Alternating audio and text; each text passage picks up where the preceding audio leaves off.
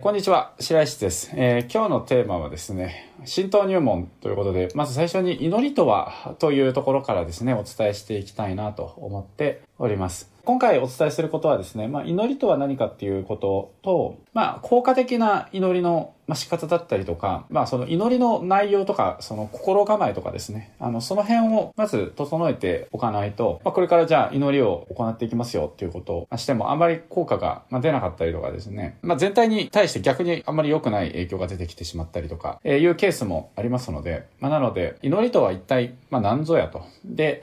どういうようなその心構えが大切だというふうに、神道ではされているのかということについてお伝えしていきます。で、私がお伝えしていく話は基本的には神社神道というか、日本のその神道の考え方をベースにした神主さんたちが、あるいは皇室が行っていただいている祈りの方ということになりますので、なんですかね、正当なというか、伝統的なというか、そういったお祈りの仕方になりますので、現世利益がすぐに入ってきますよとか、ちょっとあんまりそういう感じの、祈りではそもそもないんですね。はい。で、皇室だったりとか、その神社の神主さんだったりとかが、大体どのような祈りの仕方を、やってきてですね、この日本っていうものを、守ってきてくれたのか、穏やかにね、今はすごく、いろいろな問題もありますけれども、でも、海外とかに行ってみると、日本がどれだけ守られてるかっていうのはすごく実感することになると思うんですけれども、はい、していただいているのかっていうことが、わかるかと思いますし、あなたもですね、この祈りの習慣というものを手に入れて、日々の日課に入れるということによってですね、本来の、自分の力というか、そういったものが、育まれて生きやすくなるかと思いますし、人間関係がですね、劇的に本当に向上していきますので、人間関係良くしたいだったりとか、自分の性格を直したいっていうふうに思ったら、お祈りする以上にいいことはやっぱりないですね。はい、いいアイディアが欲しいとか。なんで、それについてお伝えしていきたいというふうに思います。で、今回対談相手としてですね、堀下博人さんにお越しいただいてます。それでは堀下さん、よろしくお願いします。はい、よろしくお願いいたします。堀下さんは今、そういう話を聞いて、祈りとかやっていらっしゃいます?どうですか?そうですね。僕自身、白石さんと出会って、今10年近く経つと思うんですけど、それで白石さんのおかげで自分自身の人生をかなり豊かにすることができて、今となってはもう人生の恩人って言って、もう足を向けて寝れないくらい感謝している状態なんですけど、そのおかげで今は祈りとかそういう話を聞いても、おーって感じでかなり興味深くね、今日の収録も昨日、おとついからずっとワクワクしてた状態なんですけど、よかったよかった。ですけど、でも最初に白石さんと出会った頃の僕だったら、まだ会社員で町工場で働いていた時に、少しでも自分の人生を良くしたいとか、少しでも収入を上げたいとか、少しでも自分の時間が欲しいとか、少しでもいいから自分の好きなことをしたいと思ってた頃だったら、祈りとか神道とか言われて、現世利益がないですとかだったら、チェって感じでふてくされてしまうのかなっていうところもあったのかなとも思います。そうですね。今となってはね、そう白石さんのおかげで、そういうのをやっていくことによって、少しずつ自分の人生がいろんな形で豊かになっていくということを実感できているからこそ、今日も興味津々で収録に挑むことができてるんですけど、はい、でも自分自身の人生がまだ豊かになる前だったら、正直、聞く耳を持ってたかなって感じで、ちょっと過去の自分だったら疑わしいところがあるなっていうのが正直な気持ちです。ありがとうございます。はい、結果として現世利益はあるんですけど、結果としてですね、はい、動機としてと結果としてってちょっと違うんですよね。動機と結果。はい。その動機として現世利益が欲しいっていう風にやっちゃうと、はい、習慣にならないんですよ。すなわち、道なんですよね。祈りとか、それは道であって、一回やり出したら、途中でやめたりとかするものじゃないんですよ、そもそも。本来はね。もちろん途中で、やめてもいいんですけど、別にやめたからって何も起こんないですけど、習慣にしてもらいたいんですよね。祈りっていうのを。皆さんの人生。で、それはすごく、あなたの人生を、本当に豊かにするものなので、習慣にしてもらいたいんです。でも、それがね、入金って祈ってたりとかして、入金が来ないと、なんだよ、嘘じゃねえかってなっちゃいますよね。で、もうやめたみたいな感じになっちゃいますよね。はい、それって続かないじゃないですか。だから、歯を磨くのと同じような形で、朝、起きて祈りを捧げるっていうのを、僕は習慣にしてもらいたいなっていうふうに思って、この音声を収録するっていうことになるんですけど、なので、運ね、不運っていうのは、それはあくまでも結果ですっていうことにもつながってくるかと思いますが、この祈りは、真心を込めて、誠の道というか、天に通ずるような祈りだったら届くんですよ、普通に。で、それですぐ戻ってくるんですね。まあ、入金とか、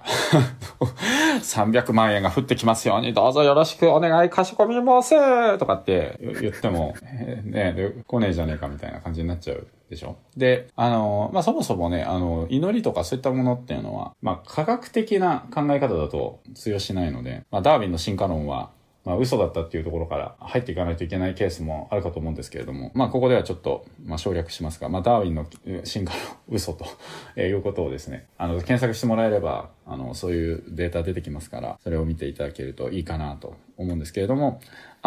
遺伝子を検査した結果、90何%ぐらいの、生物っていうのは、10万年から20万年の間に突如出現したというデータが出ています。はい。そうなんですよ。だから、安眠法からなんか徐々にとか、そういう感じじゃないんですよ。堀下さん、僕たちの祖先ってお猿さんだと思ってました？そうですね。最初なんか、ミジンコみたいなやつから始まって、ちょっとずつ大きくなって、で、お猿さんになって、そこからだんだん四つんばから二足歩行していく、進化の過程のバカかって感じじゃないですか。アホっぽくないですか？よくよく考えてみると、それバカっぽくないですか？ありえないでしょ。そう、なんか、普通に考えて、僕たちの祖先がアメンバ、ありえなくないですか？僕たちって進化してるのかと。そんななんか、じゃあ人間の次は一体何なんだよ、みたいな感じになりますよね。猿は人間になる途中の顔見たことあんのかっていう話じゃないですか。絶対いるだろう。いるだろう。確かに。進化してるんだったら、その猿と人間の狭間のやつどっかにいないとおかしいだろう。そうですよね。だそういう。言葉だけ喋れる猿とかね、いてもおかしくない。いてもおかしくないよ。その話が本当だったら、なんか鳥がなんか進化してる最中の何かがいてもおかしくないし、アメンバがなんか進化してる最中の何かがいてもおかしくないはずですよね。だからその、進化の過程の最中が必ずたくさんいないとおかしいのに、なんで今止まってるやつばっかりなんだよ。全種類なんで全部止まってるんだよっていうところから、そのアホ臭いそのバカみたいなプロパガンダを解いてもらいたいんですけど、まあ日本の教科書でも一番最初に歴史そこから入ってくるから、もう本当にねあかんのですけれども、まあつまりその人間だったりとか生物だったりっていうものは、まあそれは神様と呼んでいるものだったりとか、天だったりとか、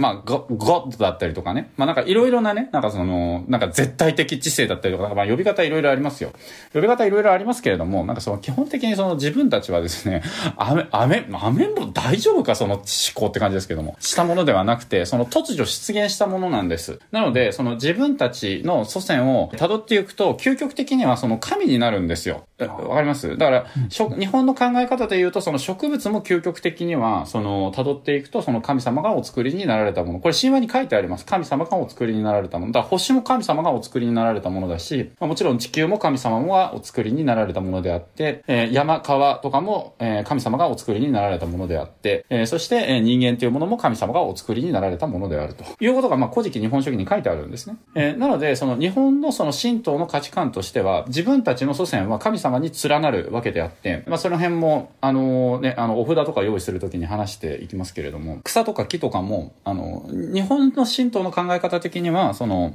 同じ子孫なんですよ。神様と、同じ神様から生まれてきてますから。わかりますかね。はい。まあ、なんで日本はすごく、その、調和するんですね。自然と。めちゃくちゃ調和するわけですよ。だから、西洋の一神教になってくるとね、なんか人間はちょっとなんか特別な感じで、ね。で、それで山とか川は、なんていうんですか、支配する対象みたいな感じですけれども。まあでもね、ゴッドがその光あれとかで、それで作っていったっていうことで、山や川もそれでゴッドが作ったんであれば、結局同じですよね。よくよく考えたら、同じ祖先じゃないですか。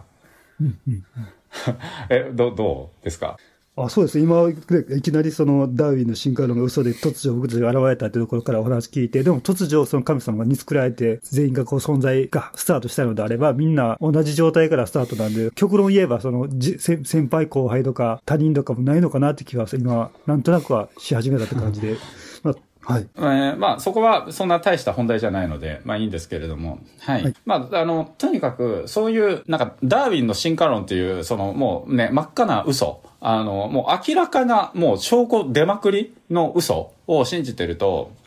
先に進まないので、まあそこはとりあえず、まあよく考えたらバカな話ですよ。うん。なんでそんなの信じてたんだろうっていうふうに思うんですけどもね。まあ、そういうことではありませんっていうところからですね、まず始めていきたいというふうに思います。はいはい。で、まあその祈りについてなんですけど、まあもともと私も無神論者でございましたので、はい。無神論者でした。だから、もう全く無神論者なんで、その自分の生き方のパラダイムっていうのは、まあ、自分が豊かになればいいなっていうふうにやっぱ思うわけですよね。で、その効率的に、いかに人生を効率よく生きていくか、みたいな。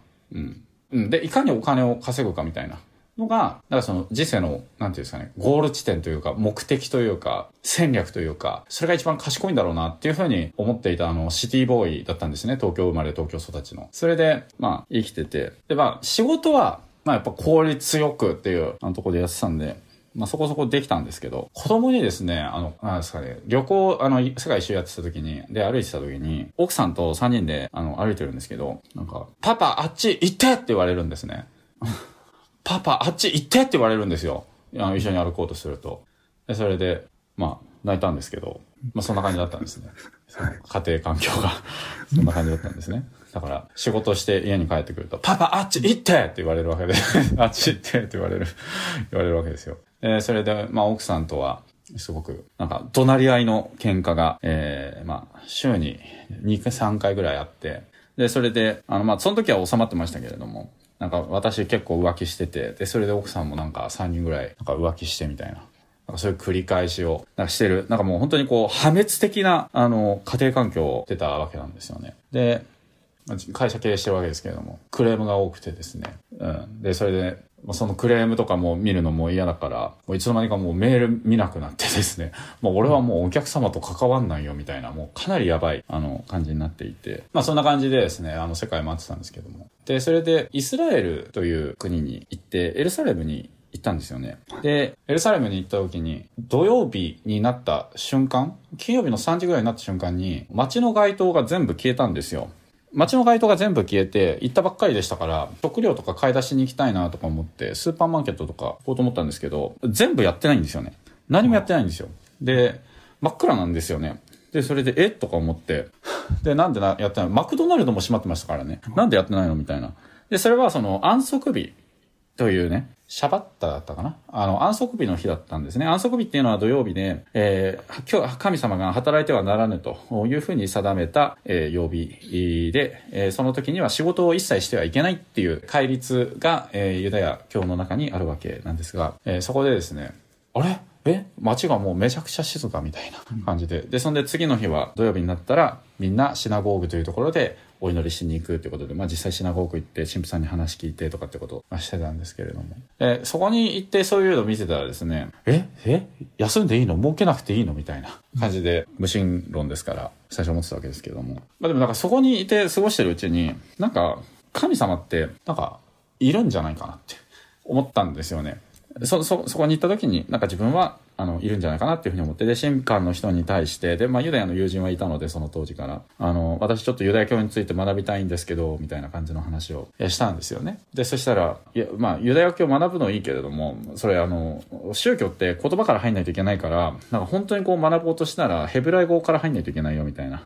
かって言って。で、それで、まあでも日本もさ、すごく強い文化あるじゃん。神道とか学ばないのって言われたんですよね。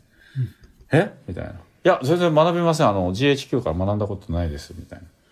な。神道っていう単語すら私知らなかったんですね。その時33歳かなだったと思うんですけれども。その神道っていう単語をユダヤの司祭が知ってるんですよ。日本人で神道って知ってる人、単語知ってました？堀下さん。いや、僕は全然知らなかったです。神道っていう単語が、エルサレムの司祭から発せられたんですね。で、それでシャ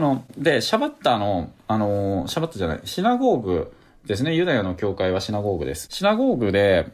実際に行ったんですよね。で、扉をね、ギーって開けて、で、そうするとなんか、大理石みたいな感じで作られてて、で、女性は上に行って、男性は下に行って、で、それでなんかみんながですね、頭をね、フリフリしながら、その聖書読んでるわけですよ。で、それで、おーとか思いながら、中に入って、で、それで、椅子の下に、なんか本が置いてあるわけですよね。で、その本置いてあって、で、まあみんながなんか読み上げてて、で、まあ一人なんか分かったふりしながら、ちょっとゆらゆらしながらその本、まあ、見たんですけど、その本は開けてみたら、どんなこと書かれてたかっていうと、まあノリとですね、あっちで言う、神を称える言葉を、ものがたくさん書かれていたんですけれども。で、一番最初になんか祈りについてっていう、チャプターがあったんですよね。で、そのチャプターを、まあなんか自分なりにこう読んでて、なんか、そういう感じなんだみたいな感じですごい面白かったんですね。で、まあ、早速それをねキャプチャー取って後でAmazon で取り寄せてみたいなことを、まあ、したわけなんですけれども、で、まあ、そこでその日はまあ、そのまま帰ってですね。で、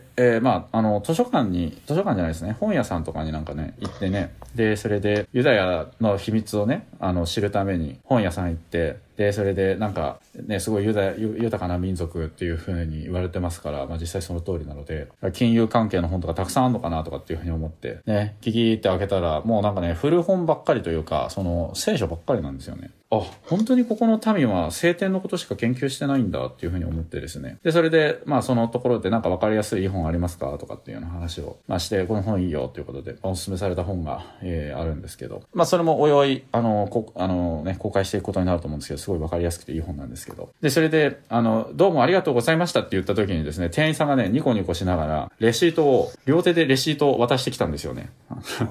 日本人ってこうやって両手でレシートやりますよねとか言ってなんかニコニコしながらこう渡してきたんですよね。それが僕すごい印象的でとか言って。で、その時僕無神教だったんで、あ、どうもって言いながら片手で手もらったんですけどね。全然日本人じゃないんで。それなんか2回ぐらい繰り返したりとかなんかしてたんですけれども、こんな感じでね、まあ、そういったものを手に入れて、で、まあ、イスラエルをね、後にして、ああ、いや、イスラエルめっちゃ良かったなとかっていうふうに思いながら、まあ、次はバリ島に行ったわけですね。世界旅行中だったんで。で、まあ、そのバリ島に行った時に、なんか知んないけど、祈ってみようっていう気持ちになったんですよね。祈り方も何もわかんなかったけど、祈ってみようっていう感じになってですね、まあ、で、そこでね、まあ、今日もね、世界が平和でありますようにというか、今日も家族が幸せで一日過ごすことができますように、まあ、今日もね、うちの、まあ、クライアントさんというかスタッフだったりとか、参加していただいている方々が幸せでありますようにっていうところから、今日も現地の方々が幸せでいただけますようにみたいな形でお祈りをするっていうことを、始めるようになりました。で、そこですごく変わったことがあって、何かっていうと、嫁と喧嘩がなくなったんですよね。嫁と喧嘩がまあ、なくなって。で、あれなんか最近、なんか喧嘩しなくていい感じだよねって、なんか、まあ、達也がなんか祈ってくれてるっていうのが分かったから、なんかうん、なんか喧嘩する気なくなったみたいな感じで、おーとか言って。うん。で、それで、まあ、私たちは4年間ぐらい、その時一緒にいて、喧嘩が多いね、感じだったんですけれども、そうやって祈りが習慣になってから喧嘩するってことが、本当になくなりました。まあ、もちろんね、その意見の相違はありますけど、だから昔みたいになんか1時間とか2時間とかのなんか怒鳴り合いだったりとか、そういう喧嘩するってことは、その祈りを始め出して習慣にしてから一度もなんかないですね。まあそこから、まあ自宅にね、まあ戻ってとか日本に戻って、で、神道を知らないのみたいな感じで言われたんで、いや、神道を知らないです、みたいな。神道ってそもそも何ですかみたいな。感じで、まあ、神道っていうのを、まあ、検索して調べて、で、本とか買ったりとかしてですね。で、そうすると、工学館大学とか国学院大学とか、まあ、日本ではその2つの、ところでしか教えてないと。いうことで、まあ、正当にですね、まあ、勉強しだして、で、お祈りは欠かさずに、毎日、まあ、行って、で、最終的には、まあ、その神社でどういう祈りされてるのかとか、そういったことも、まあ、学んで、取り入れていきながら、やっていったんですけれども。で、それがこう、なんか終わった時にとかこうやっていって、まあ1年2年ってずっと続けてなんか行く中でですね、まあ今では、なんていうんですかね、もうほぼ毎朝、ズームでお客さんと話すみたいな感じになってですね、メールとかもクレームとか全然もうないので、まあ、楽しくっていうのはなんか変な話ですけれども、ビジネスはやっぱり変わって、で、まあ子供もなんか、何ですか？もうパパあっち行ってとかいうことは全然ないですし、なんか夜はなんかまあ嫁がいるときはなんか3人でなんかお話ししてっていうことでなんか、今はアマテラ・ミーシャちゃんとスサノ・レノンくんがいましたみたいな感じで古事記をうちの息子と娘の名前を入れながらなんか喋って一緒に夜寝るみたいな感じで、まあ奥さんいないときは奥さんのことと息子と、まあちょっとだけ若干ネタにしながら今寝てんじゃないみたいな話をしながら眠るみたいなまあ形でですね、すごくまあ関係は良好になったなまあいうふうにね思っています。で、あとすごく不思議だったのが、私は日本に帰ってきた時に、とにかく日本の文化を、まあ世界を旅行した時に思ったことっていうのは、日本の文化はもう圧倒的に素晴らしいということですね。だからなんか海外の頑張ってやった方がいいかなと思ったんですけど、そうじゃなくて日本の文化を掘り起こしてそれをちゃんとマスターした方が世界的な貢献になるっていうふうにすごく思ったんですよね。だからなんだろうな、英語とかを読むのをやめようっていうふうに思って、で2年間ぐらいはその古典読みまくってたんですね。かけまくもかしこきとか詩いわくとか、なんかそういう漢文と古典をずっと朝読むっていうことをひたすらしていたわけなんですけれども、でそれをこうね、朝ひたすら読むっていうことを行い続けていって、で久しぶりになんか英語必要になったんで聞いてたら、不思議なことにですね、英語がすごく頭の中にスラスラ入ってくるんですよ。うん。で、それでなんか、嫁が韓国語の発音練習しなさいとか言って、で、それでなんか、あーかーとか、なんか、ぴゃーきゃーとかなんかいろいろやってたんですけれども、で、それでなんか、あーやおよいゆーとかなんか言ってるところで、それで真似して、あーやおよとかなんか言ってたんですけど、で、それができないだろうみたいな感じで言ってくるんですけど、全部できるんですよね。あれみたいな。あれ達也なんで韓国語できるようになってんのみたいな。いや、わかんないけど、やっぱ、あれじゃない、お祈りしてるからじゃないみたいな。いや、でもそう思うんですよ。その違いってそれぐらいしかないから。だから、そう、なんかね、やっぱやってるとね、なんかいろんな能力が開花されていくっていう感覚がすごくあって、はい。で、あと、なんか、まあ、もともと私デザインセンスとかなかったんですけれども、サムネイルのデザインやってる時に、まあ、初伝、中伝とか奥伝とかっていうやつは、やっぱりその水墨画で日本的な感じで、色使いはこんな感じでみたいな感じで、こう、バババって作ったんですよね。で、それで、うちのプロのデザイナーというか、それを専門で、まあ、やってる方がいて、で、その方も、作ったんですよ。そのサムネイル、初伝はこれで、中伝はこれでとかで。で、それで、まあ、上がってきたんですけど、なんか自分が作ったやつの方が良さそうだなって、なんとなく思ったんで、で、嫁は、まあ、芸術専攻で、やってるんで、これとこれどっちがいいと思うみたいな感じで言ったら、あ、こっちって言っても僕の方を示されたんですよね。で、それで、あ、これそうだよね。これ僕が作ったんだよって言ったら、とか言われて、これ何デザイナーが作ったんじゃないのみたいな。いやいや、僕ですけど、みたいな。なんでこんな芸術的なセンスあったっけみたいな感じで言われて、やっぱ祈ってるからじゃないかな、みたいな感じですよね。なんで、お祈りの習慣って、なんかすごく、右脳に効果があるんだと思うんですね。ごめんなさいね、思うんですねとかで、科学的ではないんですけれども。で、実際に、そういう祝詞とかをずっと上げてる神職さんとか神主さんとか上の方になってきたりとかすると、あうんの呼吸で、相手が思ったことを受け取って、それがもうすぐにわかるみたいな、形になってくるらしいです。で、まあもともと祈りっていうのは、情報とかがなかった時代ですから、陛下が、なんですか、まあ祈りとかで雨土動かして、雨乞いとかっていうところから本当にこう始まっていて、で、それで情報とかそういったものっていうのを、事前に察知できたりとかしないと、命が奪われるわけですから、だから祈りとかそういったところの、最終段階としてはなんか、すごく第六感というか、なんかそういったところがこう開発された、ことによって危機を事前になんか察知することができたりとか、なんか他のところとのなんかテレパシーとか人間を媒体にしたなんかやり取りができるようになったりとか、なんか最終的にはそういったところまでね行くらしいんですけれども、という感じでですね、まあ祈りというのはすごく自分の人生をこう変えていくものなんですよ。はい。ということで、まあぜひ祈りを習慣してもらいたいなと思うんですけど、藤田さんどうですか今の話を聞いて。はい、そうです。最初祈りって言った時にね、即効性がなかったりとか直接何かこう恩恵があるわけじゃないっていうところでちょっと若干がっかりしたところもあったんですけどでも実際白井さんが祈りを取り入れる前の状態から実際祈りに対して興味を持ってそこから取り入れて習慣化していってからもう、ね、人生全般家族との環境ももちろんそうですし白井さん自身の個人的な能力とかスキルって面でもいろんなところが開花されていってるっていう、ね、その事例を聞いた時にいや僕も今までちょっと祈りって少しはこう興味があったけどちゃんとこう真剣に取り入れてやってなかったんで、もう今回じっくりね真剣に学んで祈りっていうものを完全にマスターして習慣化していきたいなっていう気持ちで今すごいこうやる気満々になってる状態になってます。よかった。はい、ありがとうございます。はい。はい。でまあ私がね祈る習慣になるきっかけだった、まあ、エルサレムで手にしたというか祈りについてのチャプターが実はあるんですけど、それ知りたいです。いや、そこ一番さっきから興味深いなと思って。一番きっかけですもんね、それがね。そう。そのチャプターのキャプチャー取って、なんたらって言ってた時、それ、後でください言おうかなと思ってましたからね。ですよね。はい。まあ、それをね、今、それをですね、日本語訳したものをちょっと読み上げていきたいと思います。はい。はい、お願いします。まあ、祈りとは、神様と会話をするための魂の言葉であります。祈りは宗教的な生活を送る者たちの最も親しみのある宗教的行為であり、最も影響を与えることができるものであります。ユダヤの人々は私たちが祈ることができるという事実は、ユダヤ人の最も深い根底にある宇宙は偶然にできたものではなく、また私たちの命は意味のないものに作られていない。宇宙は存在しており、私たちも存在している。その理由は全ての権威である神、神っていうとあれなんですね。全ての権威である創造主が愛から命を運び、存在へとなされたからであるという信念、信仰が真実であることの証明と考えております。祈りっていうことができるっていうことっていうのは、創造主、天、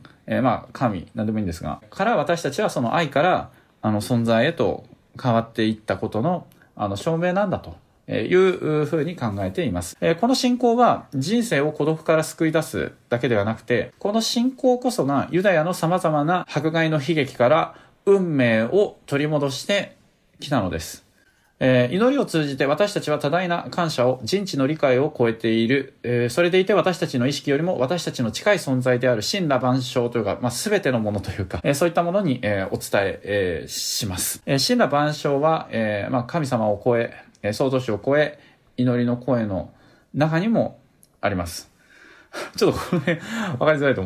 ところあるんです。この神羅万象や神のような言語の枠組みを超える存在を、言語で説明することっていうのはできませんが、私たちは十分な言葉を持っています。言霊によって世界をお作りになられた、創造主、そして、創造主の聖なるお言葉を通じて、そのご意志を明らかにされた方は、私たちの祈りの言葉をお聞きになります。そして祈りの言葉は無限へと参加する橋渡しになります。12世紀の偉大な詩人ジュダン・ハルビさんは、祈りにとって魂の作用は体にとっての食べ物の作用と同じである。祈りがないと私たちの中にある何かが衰弱していき、死んでしまう。祈りなしでの人生を送ることは可能であるが、これはまるで音楽なしで人生を過ごすことができるのと同じようなものである。あるいは笑いなし、あるいは愛なしで人生を過ごすことができるのと同じであるという言い方もできるであろう。祈りなしの人生は全ての次元での経験を欠いてしまった人生である。祈りなしの人生っていうものは全ての次元での経験っていうのがあるわけですが、それを欠いてしまう人生でありますと。私たちは魂の中に、私たちの生きている喜びや宇宙への好奇心、私たちの希望、それ不安、失敗、志を、外に出すための重要な空間が必要です。それによって私たちの最も真相にある考えを聞いてくれる方、つまりあなたをこの世にもたらした、神様、天に、その自分の心や考えていったものを供物として捧げるのですというのがここで書かれていることです。はい、どうですか？はい、もうすごい集中して全部100% 吸収するぞっていう気持ちで聞いてたんですけど、正直今初めて石田さんからこの同じ聞かせていただいて聞いたんで、おそらくその 10% も聞き取れなかったかなとは思うんですけど、でも祈りっていうものがいかに素晴らしいもので、しかも最も身近にあるのに最も僕たちの人生にとって影響をね、与えることもできるっていうところから始まってたのと、あとその後半であった体が食べ物を食べないといけないのと同じように、僕たちの魂は祈りがないといけないところが、そのポジションなんだと思って、やったらいいんでしょ、なんとなくいいんでしょって感じで思ってたけど、なんか食べ物って食べたらいいんでしょって感じじゃなくて、も言ってみたら必須なものだと思ったら、魂にとってはそれと同じぐらいもう必要不可欠なものなんだっていう、その重要性を再確認というか初めて知ったって感じだったのですごい衝撃でしたね今。なんとなくいいって思ったけど、なんとなくじゃねえんだよって感じだった気が向いたりあったりとかじゃなくて、だってご飯気が向いた時しか食べませんとかありえないですもんね。だからそう考えたら、僕は今までの人生で祈りっていうものをすごくないがしろにしてたっていうか、すごい過小評価しすぎてたなっていうことを今、すごい痛感しました。そうですね。で、あとね、その音楽とか愛とか笑いと同じようなものって、確かに笑わなくても愛がなくても、音楽がなくても生きるってことだけ、生命活動だけはできるけど、じゃあそれが豊かかって言ったら、もう豊かとは全然無縁だと思うんで、そうやって考えていくと人間が生きていく上で豊かに生きていこうと思ったら、その笑いとか愛と同じように祈りっていうものはもう必須不可欠なんだなってことを今教えていただいたんで、もうこれからすごい楽しみだし、今白谷さんが伝えてくれたところを聞い取って何回も聞き直したいという気持ちが正直な今の感想ですはい、ありがとうございます、はい、そうですね、はい、そういう形でね、で特にね、この、神様が自分たちを作ったで、実際日本人はそうなんですね。全ての祖先は神に連なるんです。だからお天道様にね、手を合わせるところから始めるっていうのが戦前の日本の当たり前だったわけですけれども、そういう信仰っていうもの、ユダヤの人っていうのはもう本当に迫迫害に遭いまくった民族であって、でゲットっていうところに住んで何時になったらもうゲットの中にいないといけないみたいな、感じですよ。で外に出れないみたいなね。で時々なんか騎馬隊とかが来て、でそれでそのゲットのところ片っ端から開けて、なんですかね、街の中央に集めて串出しに指定されていくみたいな、そういう歴史なんですね、ユダヤって。ずっとだから迫害をずっと受け続けてきた民族なんですけど、でもそのどの国に行ってもユダヤ人はユダヤ人としてユダヤ人として生きて、で今いつの間にかなんかもう形勢逆転ですよね。もう完全ユダヤの世界みたいな感じに今なってるわけですけれども、それは一部のユダヤ人、別に全員が全員というわけではないですけれども、でだから そこに耐えられたのは一体何でかということです。それは神への信仰があったからということですね。孤独から救い出すではなくて、この信仰こそが、ユダヤの、つまり祈りをしているということこそがユダヤの様々な迫害の悲劇から運命を取り戻してきたのですということが書かれているわけですけれども、だからね、今ね、今コロナの中で撮ってるわけですけれども、全体的にね、悲劇とまでは言わないにしても、結構苦しんでいる状態が多いんじゃないかなって思うんですけれども、でもなんかそういうものを信じて、でそれで日々祈るっていうところから毎日を過ごすっていう風にすると、なんかね、心がすごく現れてくんですね。だから朝そうやって祈りっていうところからやっていくと、結構状況が悪かろうが別に、なんていうんですかね、今日も正しく生きていこうみたいな気持ちでね、乗り越え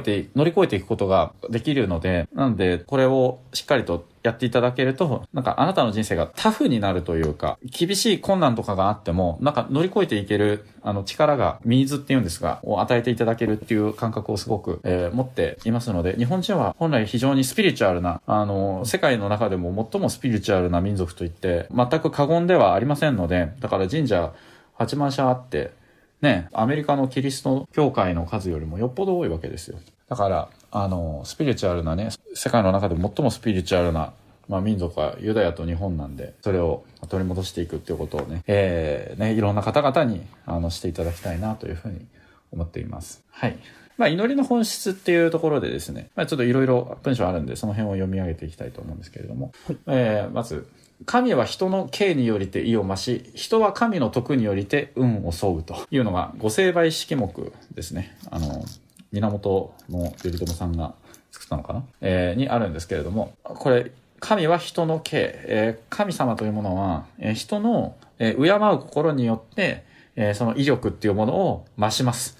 そして人は神の恩徳によって運を受け取ることができるということが書かれているわけですね。はい。なんで、今ね、日本人の方々は、神様に対する信仰っていうものが、ないっていうか、知らないんですよね。知らないんですよ。だから、日本の神々が、ちょっとね、一般的には知られていない状態になってしまっているわけなので、人の敬っていうものが、ちょっとずつ少なくなってしまうわけですけれども、しかし、ユダヤの人とかはね、ものすごい敬を持ってね、なんかやって、なんか供養とか供物とかもいろいろ捧げたりとかして、だから運をそうことしてるんじゃないですかね。だから日本は、本来はすごく神々の国なので、ね、その敬っていうものをですね、お一人お一人が取り戻していただいてですね、で、やっぱりね、日本すごくいいんだよっていうことをですね、示していただ、なんかこう認識していただいて、で、それによって運を沿う、国家であっていただきたいなというふうに思っています。もともと日本ってずっとそうやってやってきてる国なんですよね。歴史的にですね。だから、御成敗式目って幕府ですよ、幕府。すなわち、武家が作った憲法というか、心得というか、ものなんですけど、その第一条がそういったところで入ってくるんですね。だから、神事は盛んにやりなさいと。そのための費用を惜しむべきではないっていうのが、御成敗式目の第一条ですね。徳川幕府もそうですよ。こういった形があるので、伊勢神宮とかそういったところに対するものだったりとか、に対して、ちゃんと毎年毎年結構なお米を送ってるみたいなことをしてたわけですから。だから、皇室と武家。武家は結局、やっぱり皇室の方が権威的には上であって、で、そういう神事っていうのがあるっていうことっていうのは、日本国家において極めて大切であるっていう、そういう認識だったんです。はい。で、次にですね、神道法部書っていうのがあって、伊勢二所皇太